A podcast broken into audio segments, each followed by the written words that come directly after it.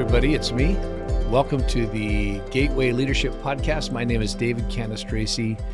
Excited about today's conversation today. Joining me in the studio is my pastor and our founding pastor, Dr. Emmanuel Cannistraci, who came to a little tiny church on the corner of Carroll and Iowa Street in Sunnyvale, California. Was it 1972 that you came? Yes, 72. And you were you were actually originally not supposed to be pastoring them. You were a guest speaker, but right. then the the the lead pastor of that church or the pastor at that time was a small church. He died. He went to heaven. And then they asked you what? What did they ask you? Will you come and They, they asked me if I would come and pastor, uh, and I said, "Oh no, I, I, I won't do that. I travel, you know, to Indonesia, and the Philippines, and and and then I made the mistake of talking to prophets and apostles, and they said, "Manny, you should go there. You gotta do it." have a great." I said, "I am a revivalist." Oh, okay. And I, that's exactly what we're going to get into today. I want to come back to that. I also want to introduce uh, Pastor Jordan. Most of you know Pastor Jordan, young adults pastor, Reach director, and I'm proud to call my son one of the great young preachers in our church. And uh, Jordan, it's good to have you. Good to be here. This once again, this is I Always love being here. and so the topic today, what's really cool about being together today is exactly what Apostle C started talking about was the issue of revival and the Holy Spirit and all that. That's Apostle C, that's where you began. That's where you cut your teeth from your earliest days. We're in a conversation as a church called Deep and Wide. We're wanting to go deeper and wider with the Holy Spirit, deeper and wider with the scripture and the power of revival that comes when we have a high view of the scripture and a high view of the present ministry of the Holy Spirit, both. So, just a little bit about your past. I mean, you were you've never been a part of a dead church. You, you No, I, You were I raised- to Bethesda Pentecostal Church long before there was the movement called Latter Rain and the great restoration of laying on of hands and prophecy gifts and so on. Our church had all of that in the city of Chicago wow. and visions, dreams, How old were you? prophecy. I was four and a half when I received the baptism of the Holy Spirit, Wow. and uh, probably couldn't spell the word Holy Spirit. But you remember that experience. I do. It was real. You couldn't fake that and It, it, you can't can't fake it. I can't. I was weeping, not for sadness. I was weeping for joy. can you imagine weeping a four and a half year old kid weeping? being so touched and I God. bothered my dad, who was a, teaching a guitar lesson to a lawyer, Mm-hmm. and he told me to get out of here, Pee Wee. And I said, I I want to pray. He said, We'll pray when I'm done with my students. But I came back in and I said, Dad, I want to pray. I don't know why I did that, but I did. And he stopped, called Samson, Daniel, your dad, Daniel, Yeah. Abraham, uh, Martha, Mary, Ruth, and they called all nine Cannistraci children and said, Pee Wee wants to pray. Did I get the look? The same look that uh, Joseph must have got. But anyway, when I knelt down to pray with the rest of the eight Cannistraci, the Holy Spirit came in, Wow. filled me. I began to speak in other tongues. Samson was next. Your dad was third. Wow. Abraham was fourth. And all nine laying on the linoleum, speaking in other tongues. Receiving the baptism of the Holy Spirit. Right. Now, some people say, well, that's not for me. I've never had that experience, or, uh, you know, that's not my gift. I hear that sometimes too. People say, Yeah. well, it's not my gift to speak in tongues. What do you say? Is there a, is there a p, is there an element of speaking in tongues, experiencing the Holy Spirit that is for everybody?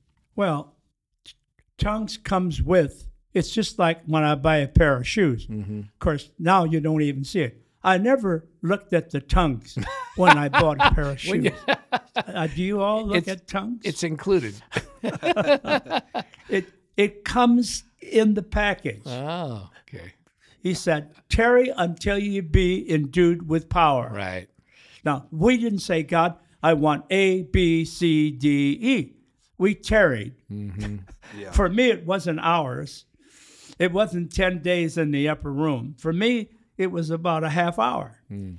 And with the Holy Spirit coming in, there was a language that I'd never learned. And that's different than, let's say, tongues and interpretation. If you're in a church service, somebody gives a tongue and somebody interprets that. That's like a that's like a prophecy. This is more like a prayer language. You received your beautiful prayer He that speaks in an unknown tongue speaks not unto man, but unto but God. unto God. That's what he Tongues said. are not yeah, uh, for the people right. that are not baptized. with the Holy Devotional Ghost. tongues. Right, right. Yeah, and that's and that I think people get caught in that, so they take themselves out of an, an experience. But see, you were four years old, five years old. Nobody nobody could explain it to you. You had a real experience with the Holy Spirit, and that is so and, and you know, David, you know who got filled with the Spirit? John the Baptist Hmm. in his mother's womb. It said he was filled with That's the Spirit. That's what it says. Mary got the greetings from Elizabeth, and she got filled with the Holy Spirit. Mm-hmm. Now, Jesus, the man Jesus, Mm-hmm. the human Jesus, he got baptized in water. He tried. He uh, he tried. Uh, the baptizer, John the Baptist, didn't want to do it. Right. He said, "You're God. You're right. Jesus. Don't You- baptize me. Yeah. no, but Jesus emptied himself of his deity for a period of time because he couldn't die as God. Right. He died as a man. But when he was baptized in water, a dove sat upon him, and he, Jesus, was filled with the Holy Spirit. And the the exciting thing I want everyone listening to hear, the same Holy Spirit hmm. that filled Jesus, Mary, John the Baptist, and all the disciples, 120, and then the 3,000, that same Spirit, They all received. Yep. everybody received. Everybody received. And then Peter stood up on the day of Pentecost, on that day oh, when yeah. everybody received. 3,000. Right. And he said, For this promise is for you and your children Yeah. and your children's children and to all those who are afar off, as many as God shall call. And he was talking about Yeah. that experience with the Holy Spirit. It's not there is a gift of there is a gift of tongues that is a, is different than the prayer language. So it's we say it's available to everybody. Amen. It's not required for anybody. You don't Uh, the great, the great preacher who went to Argentina, the woman that prophesied over him, Tommy Hicks, hmm same woman prophesied over me, said, You will go to Argentina and you will get the keys to that city, and there'll be blind eyes open, deaf ears on top. Tom, he was a hick. His name was Tommy Hicks, and he was a hick from the sticks. I didn't really think he was a great preacher, but he had a great baptism of the Holy Spirit. You when knew he Tom, went there, You knew Tommy Hicks and heard him I knew. T- Tommy Hicks in person, and, Wow. the, and the, the story is he he didn't have any money, and he wasn't a great preacher, but the prophet, uh, I know her name, and uh, she was coming to our church kind of as an associate. Was it Constance Close? Constant Close. How did you know? Because I've heard this story before. oh, oh, Con- Confidence Close prophesied that he would get the keys. Wow. uh, he wanted to go see the president. Wow. And they said, We're in, you know, we're in a, a lockdown. Nobody can see the president. There were tanks and guns and riflemen and machine guns. Revolution. And it was revolution. And he said, I've got to go see the president. And the guard had the gun on him. And he said, You can't go a step further. He said, I see you're crippled. In the name of Jesus, be healed. Wow. And the guard was healed. Oh my gosh. And in 10 minutes, he was in the office of the. That'll do it. That's called a door open. That's And it. in order to get to see the president, the secretary said, You can't just come in here and see the president. There's people from all over the world. Uh, th- Why do you? Oh, by the way, you have a certain disease, and he named the disease. Wow. And he just touched her on the head, and she was healed. He got in uh, to the to the great. Remember the the, the singer, the great singer, uh, uh, his wife. they were in their office, hmm. and he said, "Why have you come here?" And he said, "I've come for you to receive Jesus Christ into your heart. The Lord told me to come." And in ten minutes, he was kneeling on his knees. The dictator, the president Wow. of Argentina, received Jesus Christ, and then said to Tommy Hicks, I'm going to give you the keys, just like the prophet, the keys to the city. You can have the stadium, you can preach, Wow. and And that's how the revival in Argentina that's started. how the revival. the touch of the Holy Spirit and and God you but it's not all tongues and people will say well all you care about is tongues you're charismatics uh, Pentecostals but actually the most important side of the Holy Spirit subject is our relationship with the Holy Spirit our intimate intimate friendship with the Holy Spirit And- how has how has your relationship with the Holy Spirit unfolded you were 6 years old 5 years old what is it like? You've been 72 years preaching the gospel. And all those years ago, you're 89 today and turning 89. That was 85 years ago then that you received the Holy That's a how how has your friendship well, the, the friendship of the Holy Spirit is for everybody because he talks, Mm, he leads, mm, he guides, he cautions, he Mhm. warns. mhm. he even rebukes. So, uh, the uh, wonderful thing about the Holy Spirit Mhm. is not feelings; Mm. it's how you are uh, led, Yeah. how He assists, Wow. and uh, it's just it. It's not a feeling. It's not just to get uh, the chills and feel good. It is what is going to lead and guide you to become what God mm. wants you. And already before you were born, I read today, not even knowing I was coming today, I read the first chapter of Jeremiah. He was three years old. Oh yeah. He was he was actually called in his mother's womb. Mm. And you know what God said? Before there was any moon, stars, and a planet, as uh, you know, so to speak. Right. I knew you, That's right. and I called you. And think about that. That's amazing. And the Holy Spirit came upon Jeremiah, and he prophesied, and his prophecies worked. but the Holy Spirit is a comforter. Mm. It's Yeah. it gives assurance, not by might, not by power, but by my Spirit. yeah. And You you said something that I don't think a lot of people a lot of people think about and it was really powerful that I want to bring up. You just said basically that, you know, your relationship with the Holy Spirit it that feeling is not the most important thing. Leading, the leading of the Holy Spirit. Mm-hmm. and that's so impactful i think especially on on probably my generation and, and younger because we are a feelings people Mm. sure, we are we are Yeah. feelings and it's so i think that sometimes there can even come like shame for young people or a feeling of uh, fraudulence if they don't feel something you know like if they're in a church service and we're raising our hands and they see other people having this experience and they don't feel it And they so assume it's that this real. they assume this person's having an amazing experience unlike Right. their own experience, which isn't yeah they measure they measure how well they're doing or how good their relationship with god's going based on how much they're feeling and uh, you know i so one of my questions i guess is when you're developing your relationship with the holy spirit how do you get led by him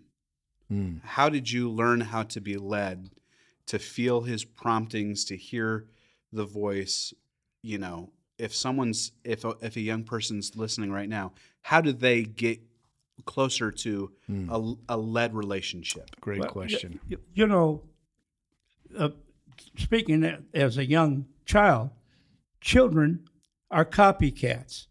Just just getting the baptism or getting filled with the Spirit is not a copycat. It's a thing that suddenly you have a desire. Hmm.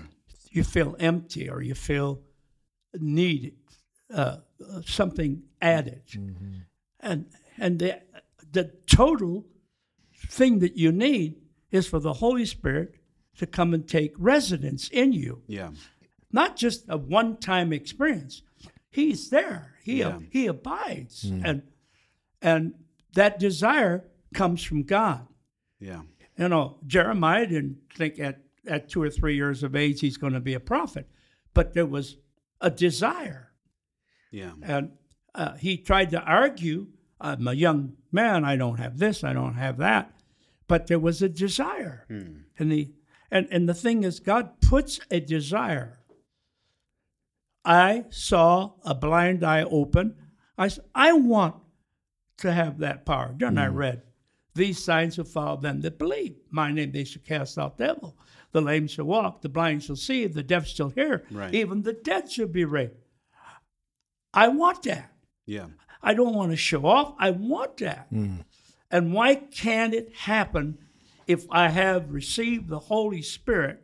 It is not by might and power, but by the Spirit. And I do have the Spirit, Right. and He has me. And so I started testing. A guy was hitchhiking. I picked him up. I was really too young to drive. I was only 16, but I started preaching. And I picked him up, said, Put your cigarette out and sit in the back seat. I don't want you smoking in my holy car. and I said, where, where are you going? He said, I'm going to Pinole. Well, I said, I can only go as far as Richmond. But I said, the reason I picked you up is I want to tell you, Jesus loves you. And Jesus died on the cross to save you. He said, Well, I just got out of jail today, and I'm going home to see my grandfather's dying.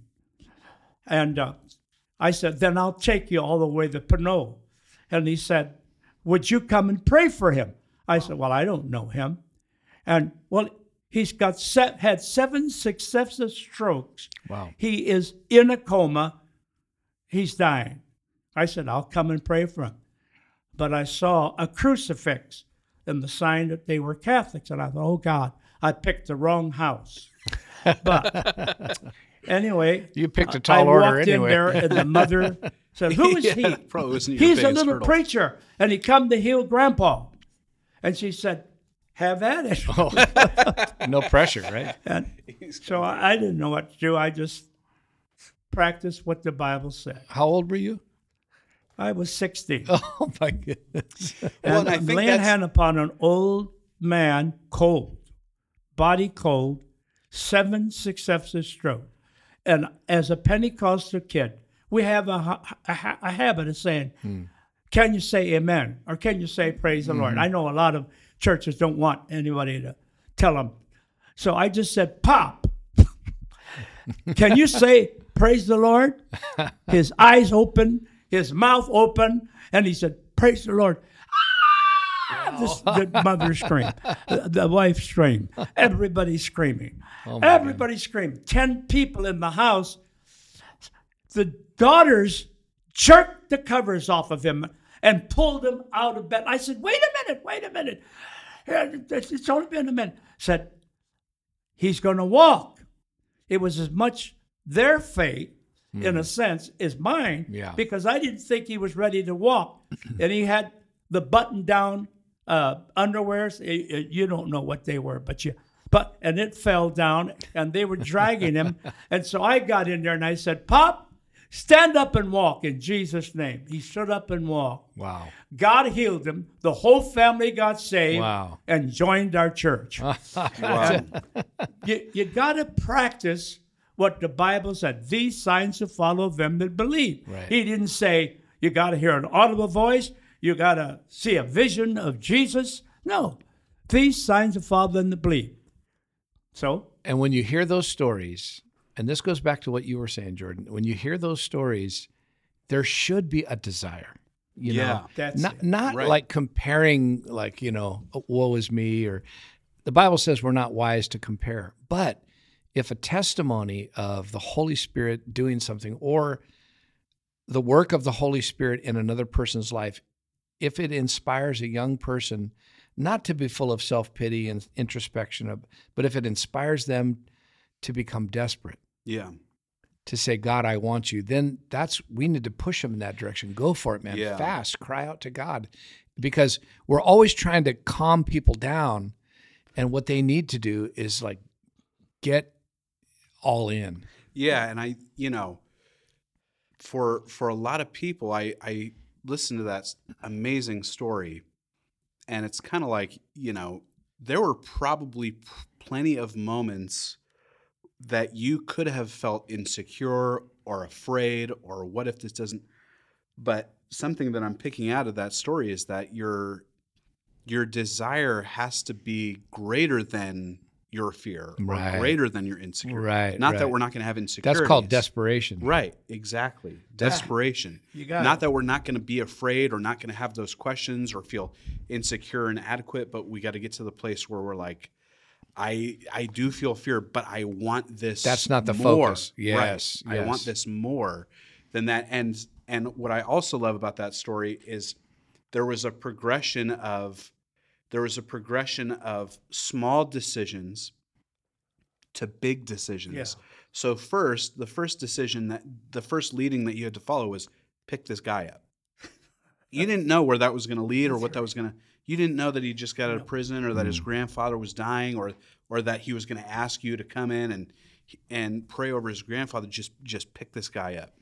And if we don't listen to those small promptings, we're not going to go for. We're not going to see big things. The happen. big stuff, right. So pick him up and then and then talk to him.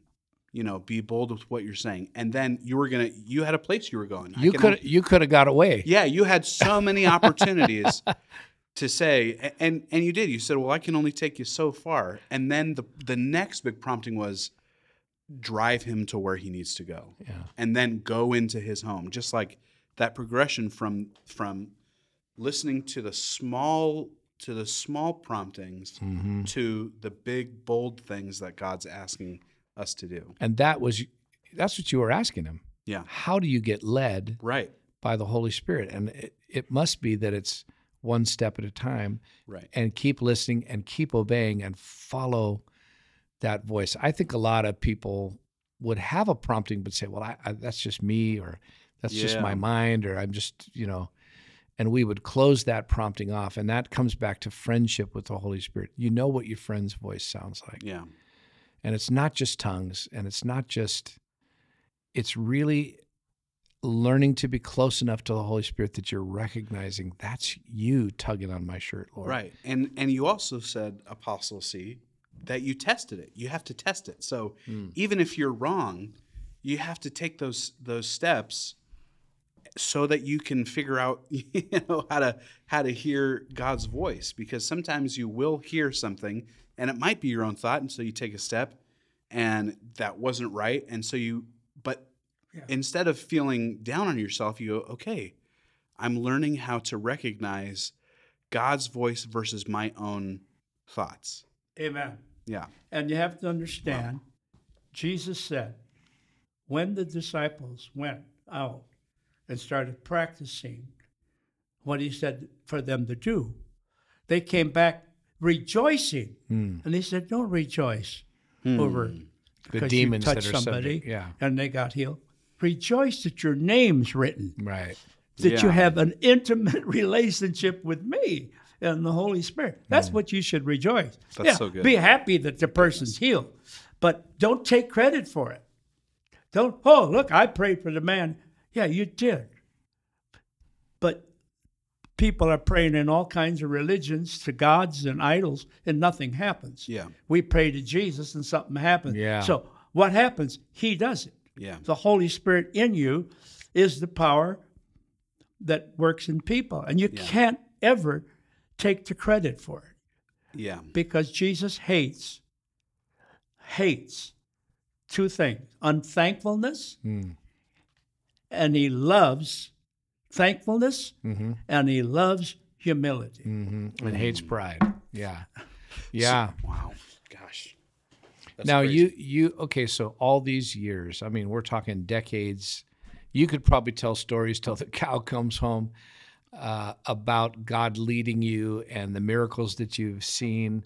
What are some of the highlights as you look back on your life? Some of the great stories that just mean so much to you about how God led you and and maybe some miracles that that God has that you have seen in your life. Maybe c- can I add on to that Yeah. too? Just to, ju- as you're as you're telling those stories, because I'm thinking about, you know, you're talking about getting close to the Holy Spirit, becoming a friend, listening to His voice, following His promptings. Did you did you get to a place where you felt a prompting and you just were super confident about what was going to happen, or was it always like, you know, uh, we'll see what we'll see what happens here? Uh, so that you understand nobody, only Jesus. Only Jesus. Nobody that gets filled with the Spirit, and the Holy Spirit resides in him, and he doesn't stop his residence. But you will have moments when you feel dry. Mm-hmm. You, it's not a feeling thing, or you will feel nothing good's going to happen. I remember Right. when my wife hmm. had polio. uh, They brought a 14 year old girl with polio in, and I had a bad moment. that had to fire up so hot in that building, and I was sweating. Hmm. And I said, Where's the janitor? I was kind of getting cross. And I thought, There'll be no miracles today. And the Lord said, You didn't heal anybody yesterday. wasn't about your personality, was it? Yeah. Isn't it interesting? Wow. Don't go anywhere. The Gateway Leadership Podcast is coming right back. That's really good. Okay, so the uh, the last question is on a different topic. It says, "Why are so many against prosperity in the gospel? Is prosperity something you believe in?" That's a really great question. Boy, my audience is really, they're thinkers. Yeah. Yeah. So prosperity is a Bible word. Prosperity is uh, God is interested in us prospering, but we have to define what that is, and that's where the wheels fall off of the traditional prosperity gospel as we know it today in you know modern America. Right, would be very different than the gospel that Jesus preached. You really have to bend over backwards and twist a lot of scriptures to get from the words of Jesus or from the words of Paul or from the words of the great prophets of the Old Testament that God wants us all, for example, to drive a Cadillac Yeah. or uh, you know ha- have a home uh, paid for. Not that there's anything wrong with Cadillacs, and not that there's anything wrong with you know having your home paid for, whatever. But but there is a perverted prosperity message that should not eclipse the true biblical prosperity message. So for every you know for every counterfeit, there's a there's a real Hmm. right. And there is a real message of blessing. Abraham's God's promise to Abraham is I will bless you and make you a blessing. Yeah. That's that's the that's the central purpose of God on the father of our faith to bless you and make you a blessing. So Hmm. if you're mad about God blessing people, that's there's something wrong. You're you're, Yeah. you're too easily upset.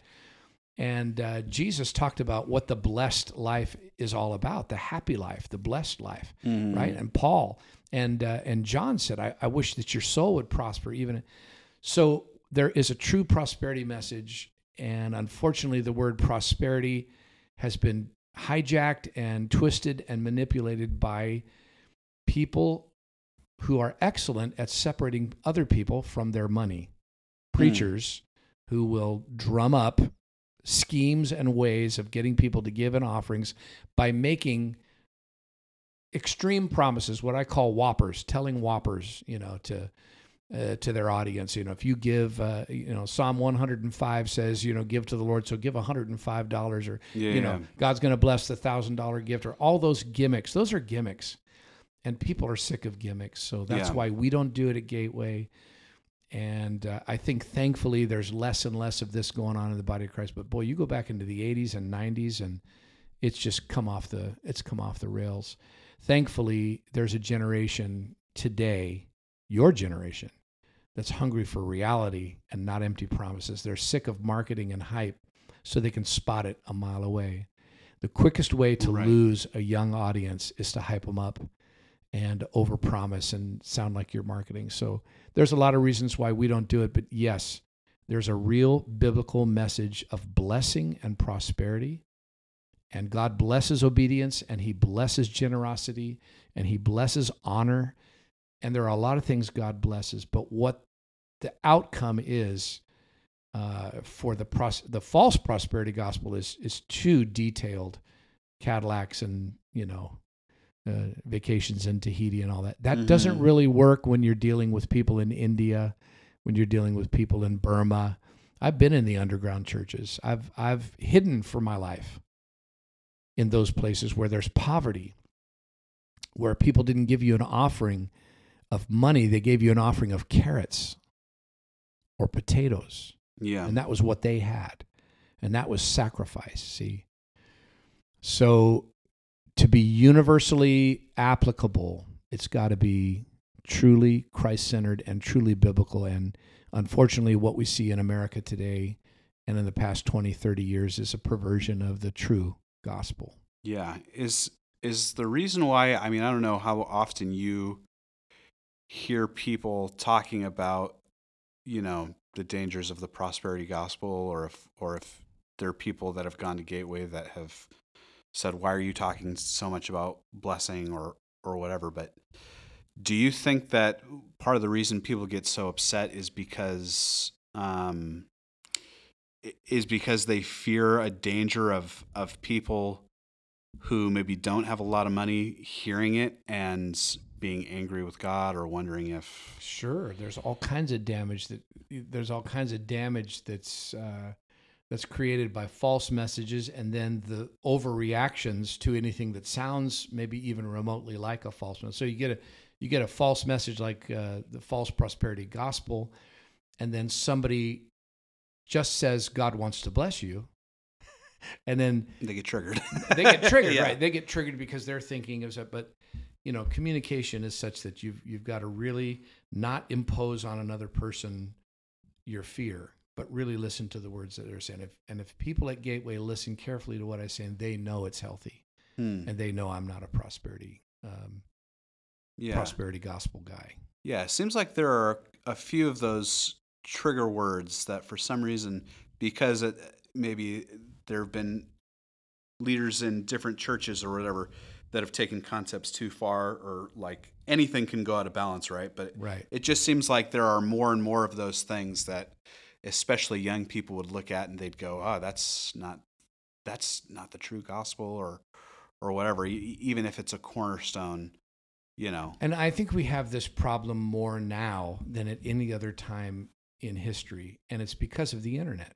Yeah. the volume of material that is available to somebody sitting in their living room, you know, Right. uh, just noodling around on the internet, you can find any number of opinions. Yeah. So we live in a world that's just impregnated by strong voices, big platforms, and they're all saying something different. So it's easy to get confused. You go back 2,000 years ago to Paul's day, and there really was only a false teacher and a true teacher, and that's a you know you you, Right. you could you could eat the watermelon and spit the seed pretty easy, eat the chicken and spit the bone pretty easily Right. there. The other thing I say is I love the Bereans in the book of Acts because they listened to Paul and then they checked their Bible to see if these things were true. Yeah. And instead of condemning the communicators, which were very fast to do, because communicators are imperfect, they get. I've said things that weren't correct in the pulpit. I, of course, I have. Yeah. And you know, you make mistakes. If you talk for a living, eventually you're going to say something dumb. You know, uh, and and people are going to hear it yeah. Right. and that's why it, it it's so beautiful that the Bereans were more noble than others. They, they searched the scriptures, and that Hmm. rather than putting all the responsibility on the teachers and the superstars and the gurus, why don't we put the responsibility on the day to day believer to know their Bible and search these things out to see the right reaction to a question is not to condemn somebody. The right reaction to a question is to dig deeper and find the truth for yourself. That's really good. That's really good.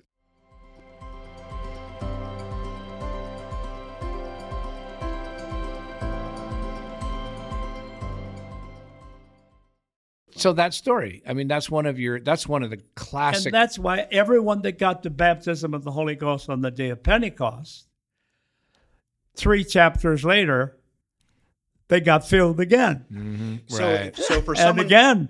And I, I I got filled this morning in my devotions. Amen. I mean, get filled. yeah. The Holy Spirit doesn't leave you, but it's a it's an infilling, it's an expansion, as you call. fresh. I want it all, right? All that God has. But that doesn't mean that you're going to laugh all the time. You're going to be on top all the time. You're going to be challenged. Hmm. And Jesus warned you there'll be devils after you. Mm-hmm. He wants to kill and steal and rob. And uh, you, you may lose your temper. Yeah. you may uh, make a mistake. The Holy Spirit don't leave you. Aren't you glad He don't leave you? Yeah. Just because you're human. It's also it's also a, a great uh, it's also a great thought and and a good confidence builder that um, in a moment where if I'm angry or upset or frustrated, I feel like sometimes in those moments that the Holy Spirit's like, well then forget it and and you're on your own. Um, but you're saying that you can say, you can have those frustrations, and and God's saying, well, it doesn't. It, it's my power isn't relying on what you're feeling. Mm-hmm. So that's so good. You referenced um, you referenced the story of your wife getting healed and kind of how you met her. But for someone who's listening and doesn't know that story, could you tell that story? Yeah, I was a, a young, a young evangelist. Uh, she, she read an ad in the paper. You know, I was a kid, but I put an ad in the paper: bring the sick to Sedalia, Missouri, the, the, the high school. Bring the sick. The blind will see, the deaf will hear, and the cripple will walk.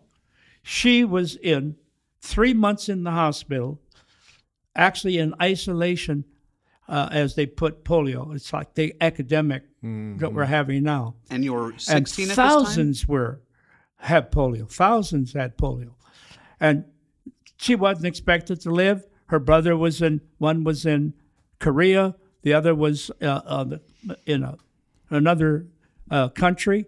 They flew them to her deathbed, for she was supposed to die, but she didn't die. But she saw a paper, and it said, "Bring the sick."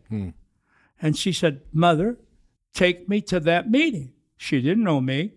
I didn't know them. And it was her faith as much as mine. She came, ushers had to hold her up, crippled. Her legs had shrunk two and a half inches. And I was in a bad mood because it was too hot. and I said, Thank you uh, for there's sharing that. be no that is awesome. tonight. And God just said, You didn't do it last night. so I prayed for her Goodness. and then had to do what you have to do. I said, Take the crutches away from her, the brace, and let her walk. And I commanded her mother to stand at the back of the building and for her to walk. Well, that's crazy. She'll fall over and break her neck. So you didn't have you didn't have a sense when this was happening that this was any more of a significant moment for your life than than any anyone else that you prayed over. And as she was walking back and forth till midnight, Wow.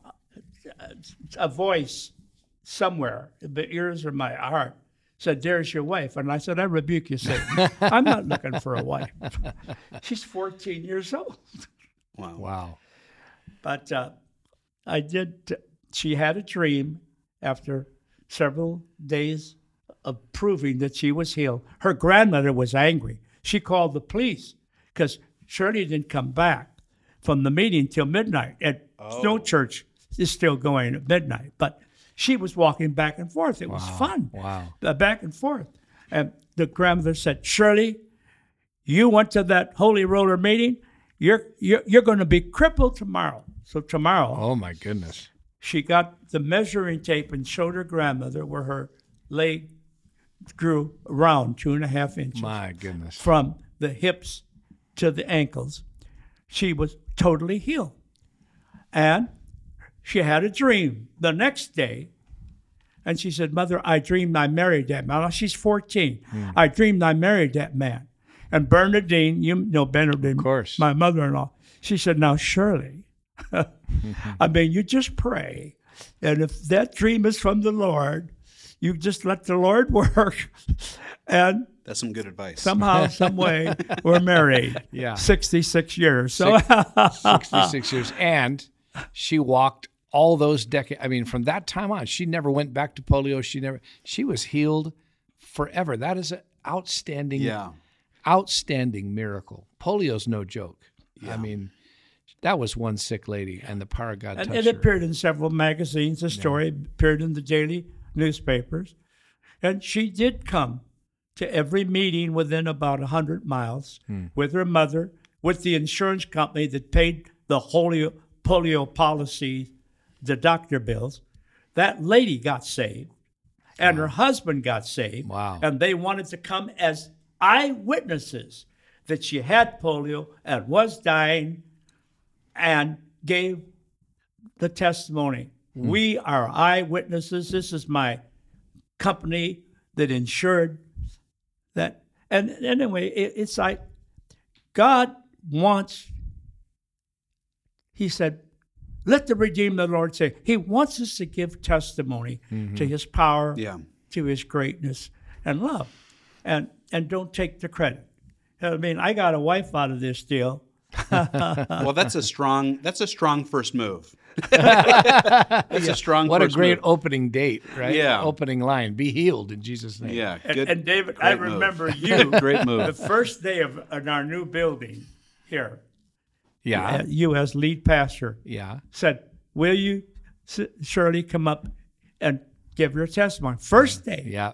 Yeah. and she gave her testimony. Because we want to build this church on the power of God. That's it. And I mean, we can't build the church. Jesus builds his church, but we, we want to give him room to build the church exactly as the church in the book of Acts or even greater. We always look back to Acts, but God wants us to look forward to even greater, more glorious things. We look back on the sunrise, Yeah. but what about the full noon of God's glory and and his power and you know that's that brings me to the next area hmm. I just want to I want to hear your thoughts about the whole idea of revival coming into the earth.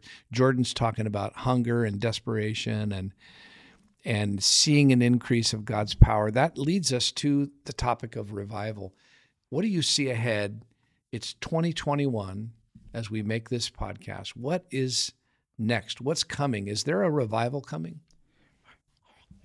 Absolutely, a revival is coming, or the Bible throw it away. Wow. because he said, In the last days I'll pour out my spirit upon all flesh. Mm. But then he gave us signs of how near we are to the last days. Hmm.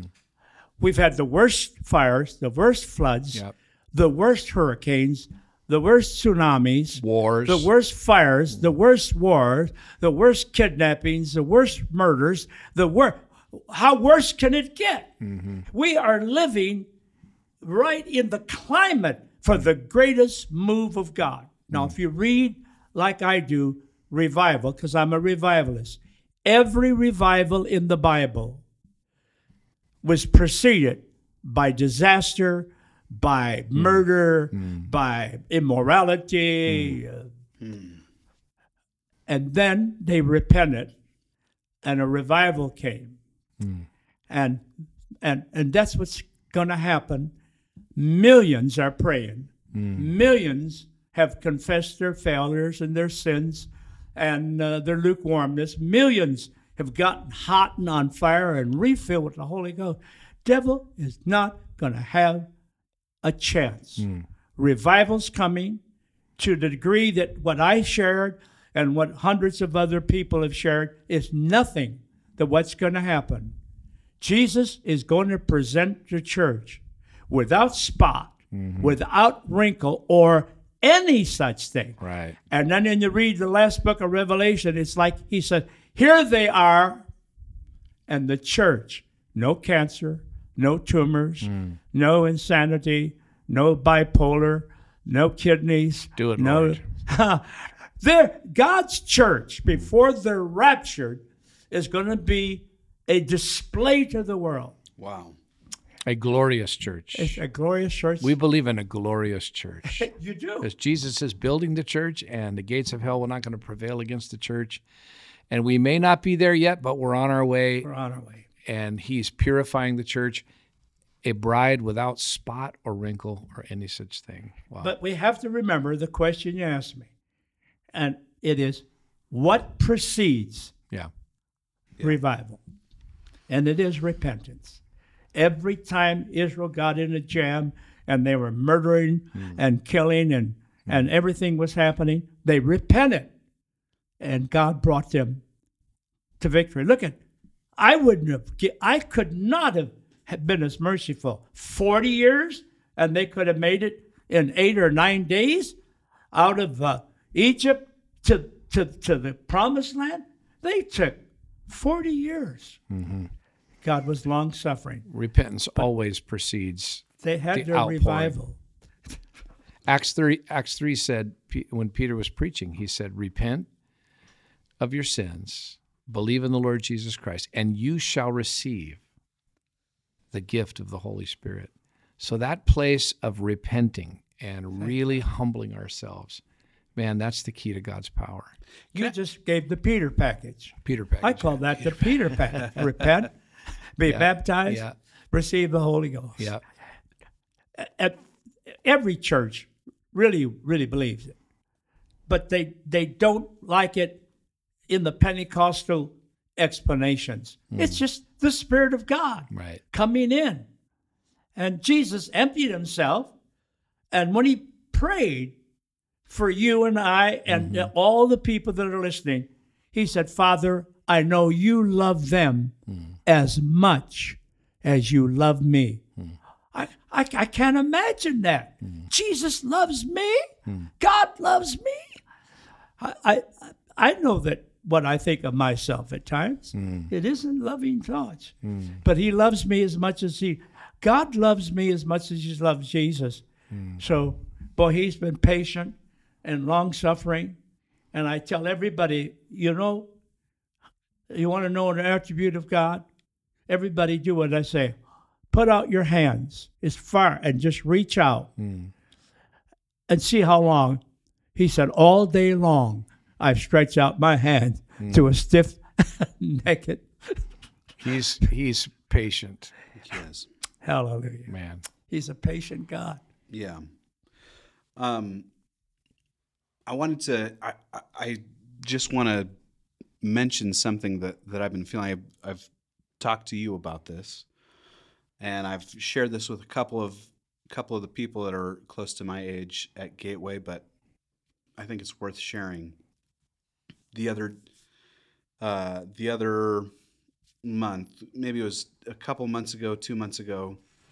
I was talking with my wife April about, you know, I'm the young adults pastor along with her and just looking at people that are in my generation and I was getting kind of frustrated and I I guess discouraged. And I was just looking around and, and going, man, where are all the millennials that are desperate for God, that are just so hungry for that because I do I do see that wave of revival coming and I know that I'm I'm going to be one of the people that's that's helping to to bring in the harvest and helping to walk side by side with with new believers that come in.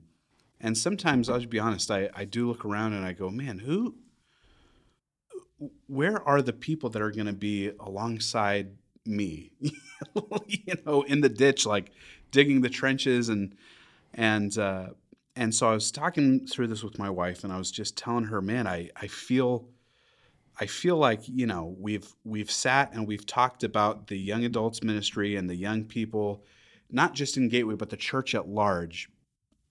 And we've had so many strategy meetings. What's the right strategy? We've had so many structure meetings. Well, what's the right structure? How do we reach? How do we? And and I'm all about structure. I'm all about strategy. I really love processes. I I live to build that stuff. But I said to April in that moment, I'm kind of sick of those meetings. I feel like that's not it. I feel like I feel like I just I have to cry out to God. And it was like I had a revelation, a personal revelation in that moment. That that's what it is. That's what I have to do. We don't need a better strategy. I don't Yeah. need another strategy or a better logo. I need to get on my face Yeah. and I need to cry out to God. Mm.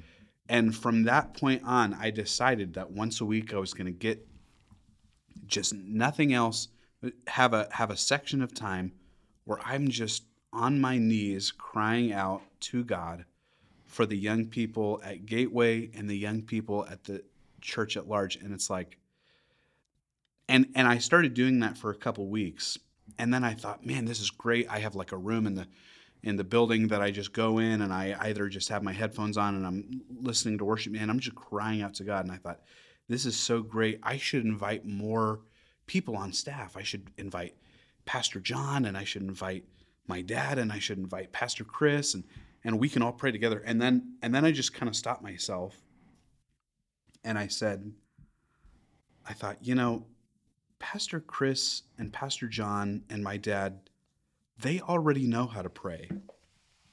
They already know how to pray. I need, this has to be me and other young people. I have to dig out Mm. my own well, Mm. or it's not going to happen. hmm Like young people, millennials, Gen Z, we have to dig out our own well. We have to get a burden, a desperation, Right. a desperation for the power of God. Mm. Otherwise, otherwise that.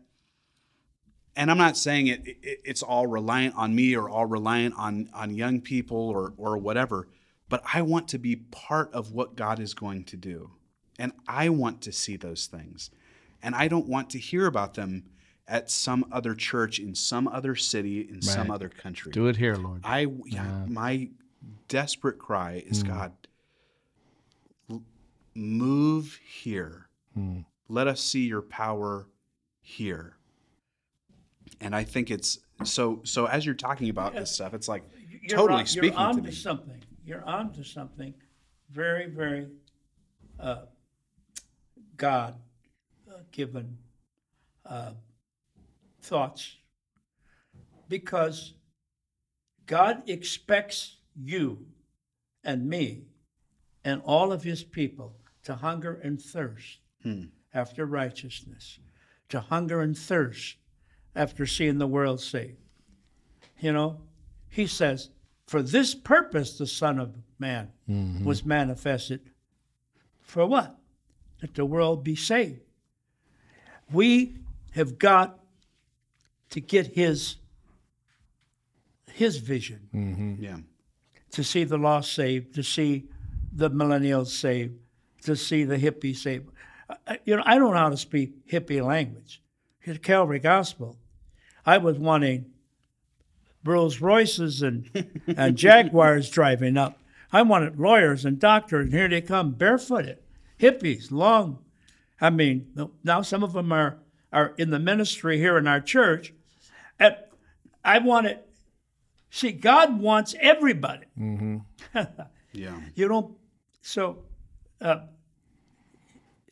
I had to learn how to talk their language. They would say, "Hey, preach, lay some bread on me." I would run and get a loaf of bread. No, I, I lay some bread on Another me. language. It was another language. yeah. Those are, you know, I'm thinking about these phrases. Get desperate and get filled. Yeah. You know. the these might be keys to ministry. These might be keys to a greater relationship with the Holy Spirit, a greater harvest, a greater revival. If we get desperate, how bad do we want it? Really, how bad do we want this? Yeah. Get desperate and get filled because if we're empty of the Holy Spirit or empty of His power, there will be no miracles, there will be no changed lives, there will be no souls. And at the end of the day, we want to see those souls. You know, I saw a quote from Spurgeon How valuable must a soul be, he said, that God would give everything to save one, Hmm. and Satan would do anything to mm. stop him. Wow. The big battle, the big struggle is over souls. Yeah. And we need the Holy Spirit in the church today, and we need that revival, and we need that every generation, all people, getting desperate and getting filled so we can get the people saved. What a great conversation. And there's more to come on the Gateway Yeah, Leadership come. Pod. yeah, and more to come in in the earth, right? and more to come on the Gateway Leadership Podcast. Apostle Emmanuel Cannistraci, thank you for Praise sharing your Yes, thoughts. thank you. We Oh my love you. We love you, David. You you have uh, fulfilled the call of God, and He has put you step by step. First, you were intern, then You put up with a lot of no, no, but but see, the, the steps of a righteous man are ordered of the Lord, yeah. and you stayed. And here's Jordan now, your son, and it's a generational thing. 3 generations right here. Amazing. and then your children Yeah. now they're gonna they love church you see them Yeah. like if they're part of it they are. and uh, it, the best is yet to come so good. and the holy spirit you will see signs and wonders and miracles you got that message i think last sunday or Yeah. whatever the holy spirit is in you and anything we can do without the holy spirit is not much of an accomplishment hmm. That's so good. And what actually, you, we can do with the holy spirit wow Yeah. Mm-hmm.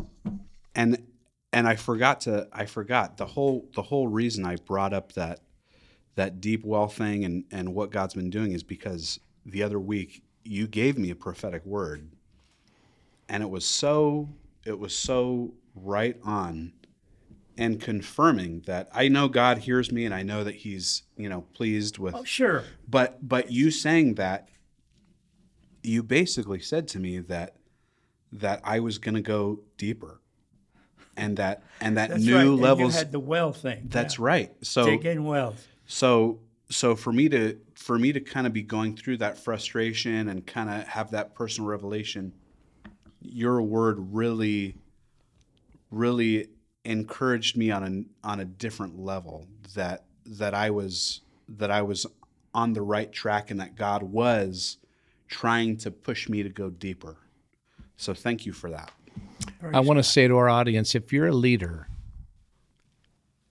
if you're like Jordan, myself, and you want more, get ready to get desperate and That's- get filled Yeah. and let God take you into miracles and let God take you into a deeper place. I think this is really the heart of this conversation. And Apostle C, I'm going to ask you to pray for our audience okay to go deeper. What Let me just give one Closing thought. illustration. yes.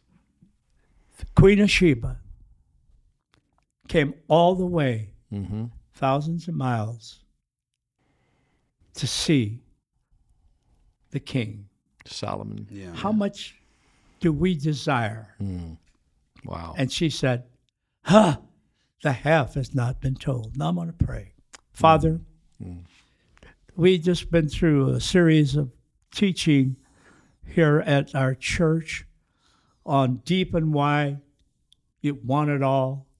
Every listener, every person now that's watching and listening, they have a hunger. Mm. They may not understand theology, they may not understand all the whys, but there's a deep inside of them that's calling. There's an emptiness that needs to be filled. And they don't know why they're miserable. They don't know why they're uh, they're fearful. They don't know why. Just so much missing. And you're inviting them today. I'm standing at the door and knock. Open the door. Let me come in. Let me come and fill that void, that emptiness. Let me come and give you hope and give you faith and give you gift. Let me do it, but I can't force my way in.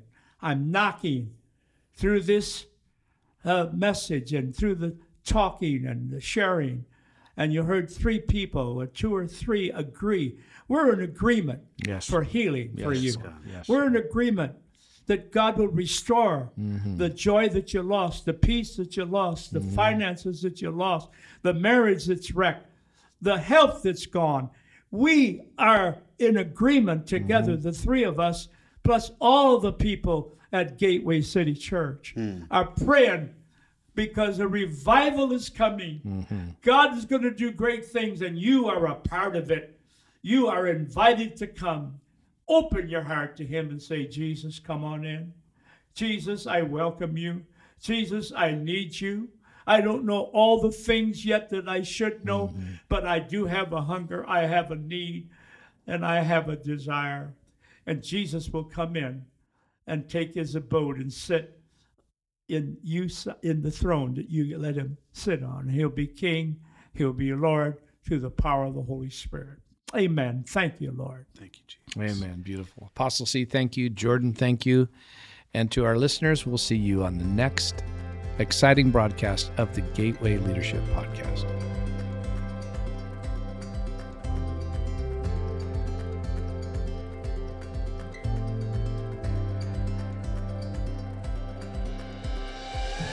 Thank you for listening to the Gateway Leadership Podcast with David Cannistraci, inspiring you to lead in every area of life. We'll be releasing a new episode every month, so be sure to subscribe wherever you listen to podcasts. Gateway City Church is one church that meets in multiple cities. To find us or to learn more, visit mygatewaycity.church. Thank you for listening, and we'll see you right here next month.